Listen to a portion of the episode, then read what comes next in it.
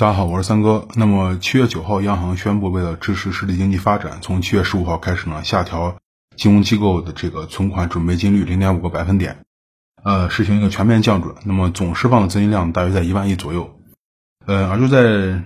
呃两天，也就是说七月七号，两天前七月七号的这个国常会呢上呢降准这个事儿还刚刚被提起，那就是两天时间，央行就行动，因为它是七月七号国常会提到降准。七月九号，央行就宣布开始实行。就这次央行的动作非常快。那降准这这个事儿呢，很多人啊不是很了解，是吧？简单说呢，它就是降低商业银行的一个存款准准备金率。比如之前啊，银行有一千块钱，对吧？咱们打个比方，可以放出去九百元这个贷款，留下一百元做一个准备金。呃，至于这个准备金，它主要的呃是为了防止挤兑，是吧？那更详细呢，咱们就不在这儿解释，大家可以百度一下。那现在这个降准的操作可以理解为呢？呃，还是一千块钱，但是商业银行呢可以放出去九百五十块钱，只留下五十块钱做准备金，也就是说，准备金的这个保留额度降低了，可放出去的这个信贷资源呃资金变多了，对吧？那么在央行实行降准的政策下达后呢，商业银行可以向整个社会中释放这个信贷资源资金就更多，那么货币供应量更大，那么流动性也就更强了。那这次降准的目的，如果按照央行的说法呢，它是为了刺激经济的一个增长，缓解大宗商品，就是。呃，各行业原材料价格上涨对中小企业造成的这个成本压力增长的一个影响，让金融呢更好的去支持实体经济发展。当然，这个是央行的原话。咱们这次讨论重点不是这个，是吧？我相信更多人只想问一句话，就是降准会不会让房价再次上涨？按道理说，央行实行降准后呢，货币的流动性充裕的话，更多的货币会从商业银行以信贷的这个方式流出，必然会进入各行各业啊。尤尤其是这次的降准，它是全面降准，而不是说之前这种。啊，定向降准啊，针对某些行业或者某些领域，那资金流动它有个特点呢，就是永远只会向有利可图或者说利润回报率更高的地方去，这是肯定的。因为资金本身它具有和人类一样的一个趋利避害的一个本性。那之前的这个降准呢，会对楼市产生刺激呢，也是因为这一点。那么，比如说二零二零年这个一月份，就去年一月份是吧？央行为了缓解实体经呃疫情对实体经济造成的影响呢，它降准了零零点五个百分点。那么随后呢，三月份呢，央行再次陆续以各种这种啊货币工具去释放更多流动性，那么加速疫情后这个经济活力的一个恢复，呃，开启了各种释放流动性的这个操作之后呢，效果倒是立竿见影，是吧？那市场流动性立马就被激活。但是呢，非常可惜的就是呢，以经营贷为代表这种本来是为中小企业去输血的信贷资源呢，全部流入了一个深圳楼市。那随后呢，就是呃杭州。南京、成都、广州、佛山等等这些城市陆续呢就开始跟进，也就是说，该去实体的钱呢，相当一部分最终呢跑到各个房价正在上涨的城市中。那这些本来应该用于扩展生产、改进技术、增加企业员工的信贷资源呢，一个也没有用到该用的地方去，是吧？全部进入了资产投资领域。那至于原因就很简单，因为大多数人他都没有对一个实体经济前景有一个比较良好的一个预期。那能拿到央行放水的人这样。啊，远离水源的那大部分普通人也是这样。那被央行放水这个雨露均沾的这个少部分人啊，就是能拿到利率更低资金的人呢，他们以经营贷的方式呢进入楼市，那么开始拉起楼市上涨的第一波苗头，就是去年那一阵儿啊疫情。随后呢，发现房价苗头不对的人呢，即使没有沾上央行放水的光，也就是大部分的普通人，也开始用自用这个自有资金呢去进场楼市，就是我首付钱我自己搞定啊。那当过多的货币开始追逐各类资产的时候呢，那么这个资本市场就会逐渐繁荣，资产价格上涨。呃，于是呢，疫情后房价不涨，呃，这个不跌反涨这个现象呢就开始大面积出现。那也是因为这些现象呢，才在呃去年疫情后刚刚发生过一次，所以说导致很多人对这个降准就比较敏感。只要一发生这个事儿，马上就问出那句话，就是说降准之后房价会不会上涨？我觉得就是被央行这个降准的操作呢，搞得人有点神经质了。那咱们就说回这次央行降准，这次降准一共释放大概就是按官方的说法就一万亿左右的一个资金，是吧？而且呢还是非定向的一个全面降准。那乍一看有点大水漫灌的这个意思，其实呢这个还差得远。首先大家知道，在七月十五号和八月十七号这两天就有两笔这个 M M L F，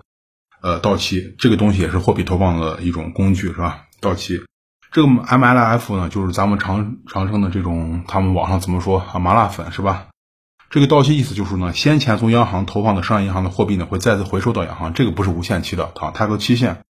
那这两次到期的资金呢，分别是四千亿和七千亿，也就是说，这次的降准释放的一万多亿货币呢，会被七月份和八月份两次 MLF 投放货币的这个回收呢，对冲掉大部分啊，因为它到时候还会回收将近一万一千亿。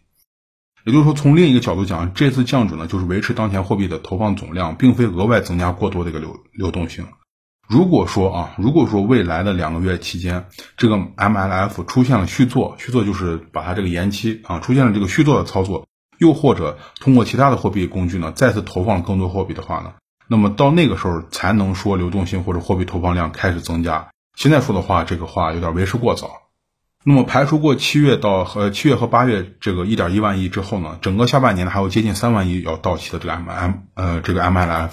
所以说呢，即使未来继续增加这个货币投放量，只要不超过这个界限太多是吧，基本就谈不上大水漫灌，因为你增加了那边到期回收着，你增加那边到期回收着啊，就是说只要不超过这个界限，所以说这次降准它谈不上对楼市有什么过分刺激。换句话说，就即使接下来两个月这个 MLF 呢，它真的进行了续作的一个操作，而导致以银行为代表的金融系统内可投放的货币中，呃，社会中的货币数量变多，那楼市呢也不见得就能受到多少影响。当然，这里要注意啊，就排除短时间内银行房贷额度的一个恢复。首先，这个央行呃对房企和个人的房贷占据商业银行总信贷量的一个百分比做了一个限制，是吧？其次呢，就是经营贷从去年下半年已经成了一个严打的对象，呃，虽然查出去的这个。数量和放出去的这个信贷总量有点不成比例。比如说北京之前查这个数据，那在二零二一年三月份，北京它的银保监局公布的数据，说是已经查明的违规流流入北京楼市的经营贷是三点四亿。那这个数字是什么概念？这个数字仅占经营贷自查业务总量的百分之零点三五。也就是说，呃，咱们不说这个零点三五到底是不是就是所有的违规经营贷真的就查出来了啊？就说这个三点四亿的违规资金。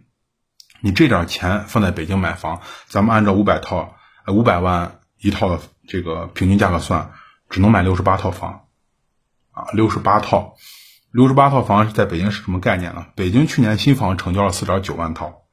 那么二手房成交了十六点九万套，合计成交了二十一点八万套。按照刚才算出的这个六十八套涉及经营贷的这个房产算呢，那么它只占北京二零二零年的成交总量的百分之零点零三一，非常非常少。也就是说，这个查出来这个数字，说实话有点小的离谱啊，有点小的离谱。当然，不管怎么样，这个严查经营贷这个姿态是摆出来了，对吧？这个呢，就就能起到一定的威慑作用。咱们有些有些政策，就首先得把姿态摆出来，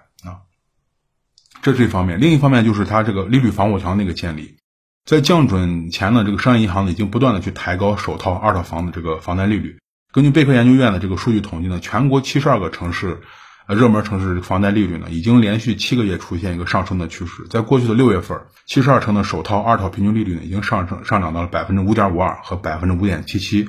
也就是说，在过去这段时间，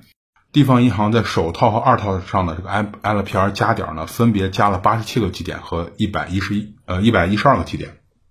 那另外呢，就是对房贷审核严格了，这个程度大家应该最近如果办了房贷人应该都了解，是吧？那么四大行和一些中资大行呢，已经要求在提供的这个半年流水中，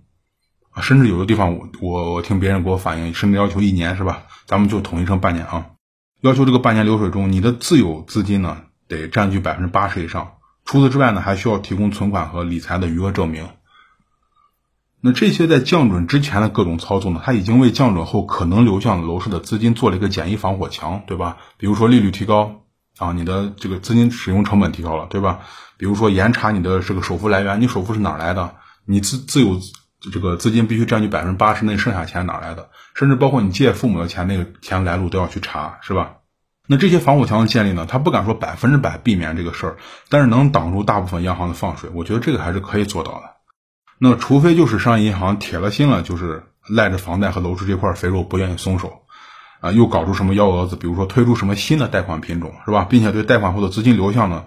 啊，睁一个眼闭一个眼。那不然的话呢，这波降准对楼市的影响呢，将会控制在一个比较小的范围内。所以说不用担心降准后楼市就会发热。今年不同于往年啊，或者说也不同于去年，是吧？情况已经发生了一个变化。呃，唯一一个可能出现对楼市的触动，呃，这个推动呢，就是房贷释放速度呢。可能会稍许缓解，就是我刚刚讲的，呃，包括我在之前的文章里面说，我说在对商业银行这个涉及呃涉房和个人房贷额度做了一个最高占比限制后呢，你要想要释放出更多的资金流入楼市的话呢，只有靠做大这个总信贷分母，